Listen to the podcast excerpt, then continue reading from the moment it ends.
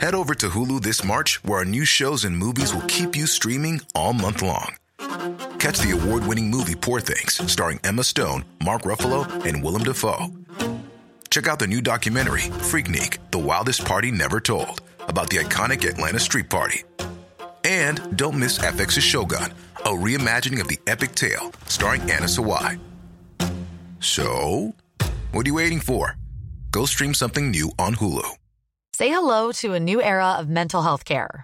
Cerebral is here to help you achieve your mental wellness goals with professional therapy and medication management support. 100% online. You'll experience the all new Cerebral Way, an innovative approach to mental wellness designed around you. You'll get a personalized treatment plan from a therapist, prescriber, or both in a safe and judgment free space. Your cerebral therapist or prescriber will outline a customized plan with clear milestones along the way so you can get to feeling your best. With Cerebral, you're not alone in your mental health journey. We're here to empower you to live a fulfilling life. So take that first step towards a brighter future and sign up today at cerebral.com slash podcast and use code ACasts to get 15% off your first month. Offer only valid on monthly plans. Other exclusions may apply. Offer ends July 31st, 2024. See site for details. Vítejte u poslechu pořadu Životy slavných, ve kterém si přibližujeme osudy významných mužů a žen, kteří v dobrém, ale někdy také ve zlém změnili podobu našeho světa. Pokud chcete pořad sledovat v jeho videoformě, najdete ho na YouTube kanálu Životy slavných. A pokud chcete získat přístup k nové sérii pořadu a podpořit tak naši tvorbu, najdete nás na herohero.co lomeno Životy slavných. Za veškerou podporu vám velmi děkujeme a teď už vám přejeme příjemný poslech. 18. ledna 1871 zrcadlový sál francouzského královského paláce ve Versailles. Na tomto pro francouze posvátném místě se odehrává naprosto šokující událost. Sila se sem honorace ze všech dosud samostatných německých států a státečků a tady, na půdě úhlavního nepřítele, slavnostně vyhlásí vytvoření společného německého císařství. Zatímco pro francouze je to největší potupa, pro Němce jde o vrchol snažení několika generací politiků. Současně je to vrchol kariéry muže, který to svým brilantním šachováním dokázal celé zařídit. Ano, jde o Otto von Bismarcka, dosavadního pruského kancléře a odteď také prvního kancléře sjednoceného Německa. Muže, o němž mnozí tvrdí, že šlo o nejgeniálnějšího politického stratega 19. století, ale také člověka zmítaného mnohými vnitřními démony.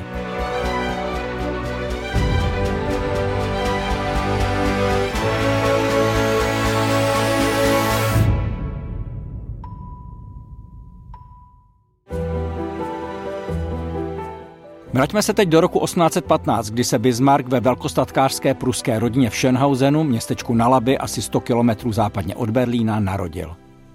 V té době právě skončily napoleonské války a také se rozpadla tisíc let fungující svatá říše římská, která všechny německé státy, kterých bylo v tu dobu 38, formálně združovala pod vládu římského císaře, tehdy tradičně z rodu rakouských Habsburků.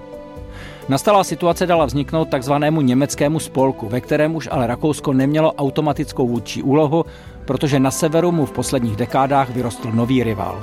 Rozlehlé Prusko s velmi silnou armádou.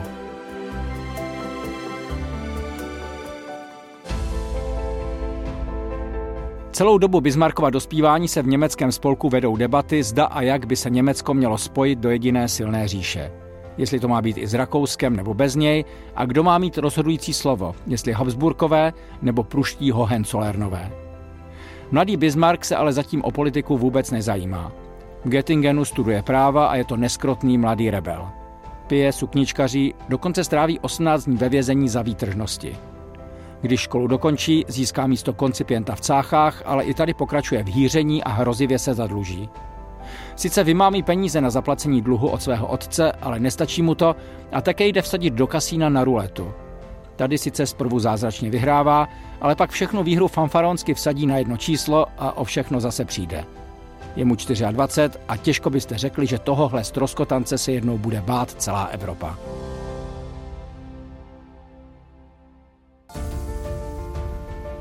Zásah však přijde z hůry. Otovi zemře matka, otec onemocní a on se tak vrací domů, aby převzal zprávu velkostatku. Tady projeví nemalý organizační talent. Panství pod jeho zprávou vzkvétá a on tak může splatit všechny dluhy. Navíc se vášnivě zamiluje do Marie von Tadenové, která je však zasnoubená se sousedním statkářem. I když Marie cit opětuje, odmítá porušit zásnubní slib. Po třech letech vyřeší patovou situaci osud. Marie náhle umírá na zánět mozkových blan, na smrtelné posteli však o tu požádá, aby si vzal její nejlepší přítelkyni, Johanu von Putkamerovou. A protože o to jí miloval opravdu vroucně, její přání splní. Manželství s bohatou Johanou mladému Bismarckovi náramně prospěje. Ti dva se do sebe nakonec také zamilují, ona ho srovná do latě, ale přitom mu až do konce života bude velkou oporou. A to i přesto, že on párkrát zaplane citem i k jiným ženám. Budou mít spolu tři děti, navíc ho Johana uvede do vyšší společnosti a politických kruhů blízkých pruské královské rodině, což je příležitost, které se o to chopí všemi deseti. Jeho další kariéra už pak bude spojená jen s politikou a prosazováním pruských zájmů.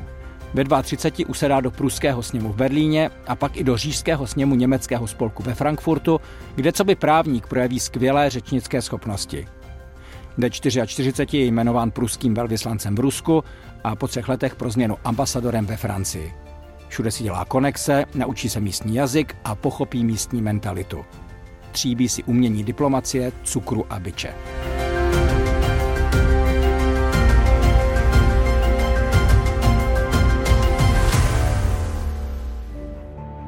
Bismarcka si velmi oblíbí pruský císař Vilém I. a k otovým přátelům začnou patřit i dva vojenští géniové své doby. Ministr války Albrecht von Rohn, jehož modernizace udělá z pruské armády nejsilnější vojsko v Evropě, a Helmut von Moltke, vrchní velitel této armády.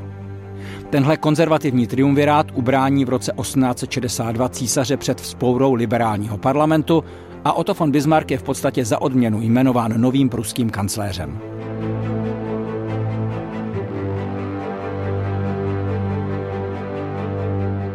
Je mu 47 a moci se chopí rázně. Před poslance rozpočtového výboru předstoupí se svým dnes už slavným projevem o tom, že k posílení země bude třeba jednou provždy sjednotit Německo pod pruským vedením, a to ne pomocí řečí a hlasování, ale krví a železem. A začne konat. První válku vede v roce 1864 proti Dánsku, které si nárokovalo dvě sporná hraniční vévodství, Šlesvicko a Holštínsko.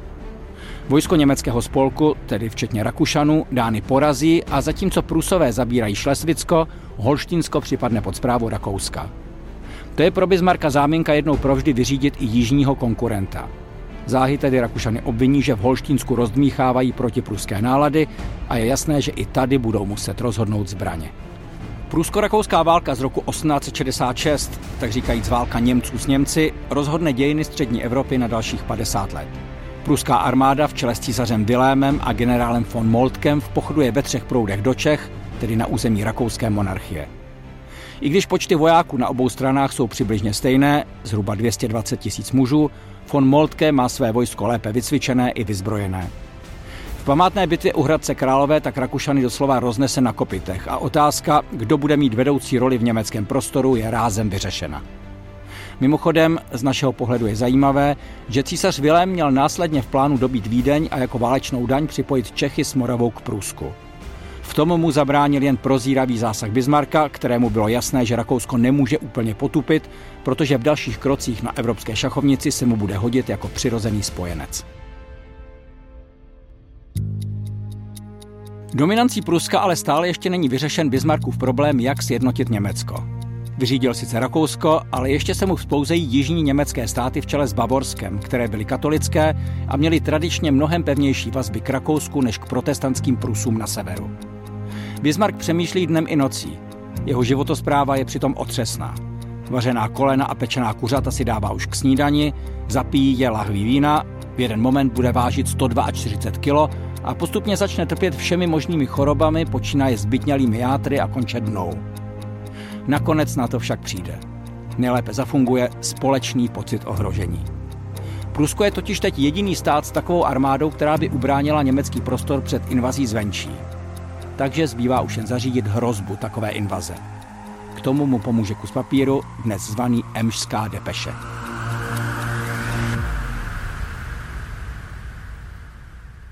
O co šlo? Ve Španělsku se zrovna uvolnil trůn a jedním z možných kandidátů se stal bratranec pruského císaře Viléma. Úplně v šoku je z toho Francie, která by se najednou ocitla v kleštích pruských Hohenzollernů zprava i zleva. Za císařem Vilémem, který je zrovna na kůře v lázeňském městečku Bad Ems, česky Emže, tak vyrazí francouzský velvyslanec Bernadoty s razantní žádostí, aby císař kategoricky vyloučil, že by se kdy jakýkoliv Hohenzollern ucházel o španělský trůn. Smířlivý Vilém toto opravdu vyloučí a pošle Bismarckovi do Berlína depeši se zápisem o schůzce. Traduje se, že Bismarck zrovna seděl u večeře s von Moltkem a po přečtení depeše se ho zeptal. Je naše armáda ve stavu porazit francouze? Když se mu dostalo pozitivní odpovědi, řekl prý, jestli je to tak, jeste klidně dál.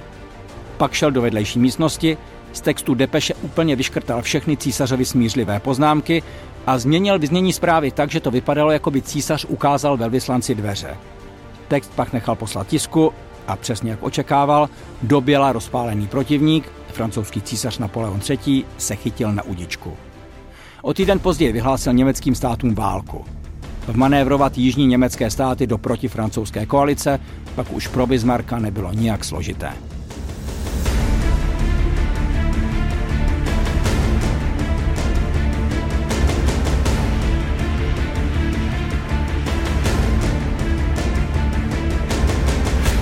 Válka proti francouzům z roku 1870 je v podstatě vraždění nevinátek. Němců je dvakrát tolik a v bitvě u Sedanu obklíčí francouze takovým stylem, že kromě 100 tisíc vojáků padne do zajetí i samotný císař Napoleon III.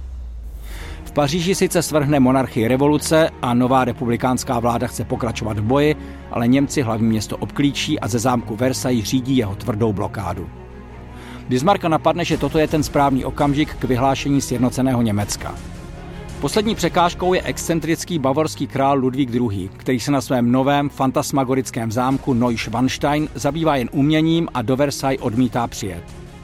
Protože Bismarck ví, že je zadlužený až po uši, zákulisně mu naznačí, že ve spojeném Německu by dluhy mohly být zapomenuty. V podstatě ho uplatí a poslední překážka tak padne. 18. ledna 1871 je k obrovskému vzteku francouzů ve Versailles slavnostně vyhlášen vznik sjednoceného Německa. Právě se zrodila nová evropská velmoc, která se v příštích desetiletích bude snažit dohnat a předehnat všechny ostatní.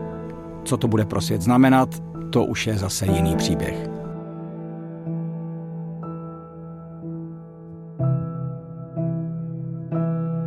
To je z dnešního dílu životů slavných vše.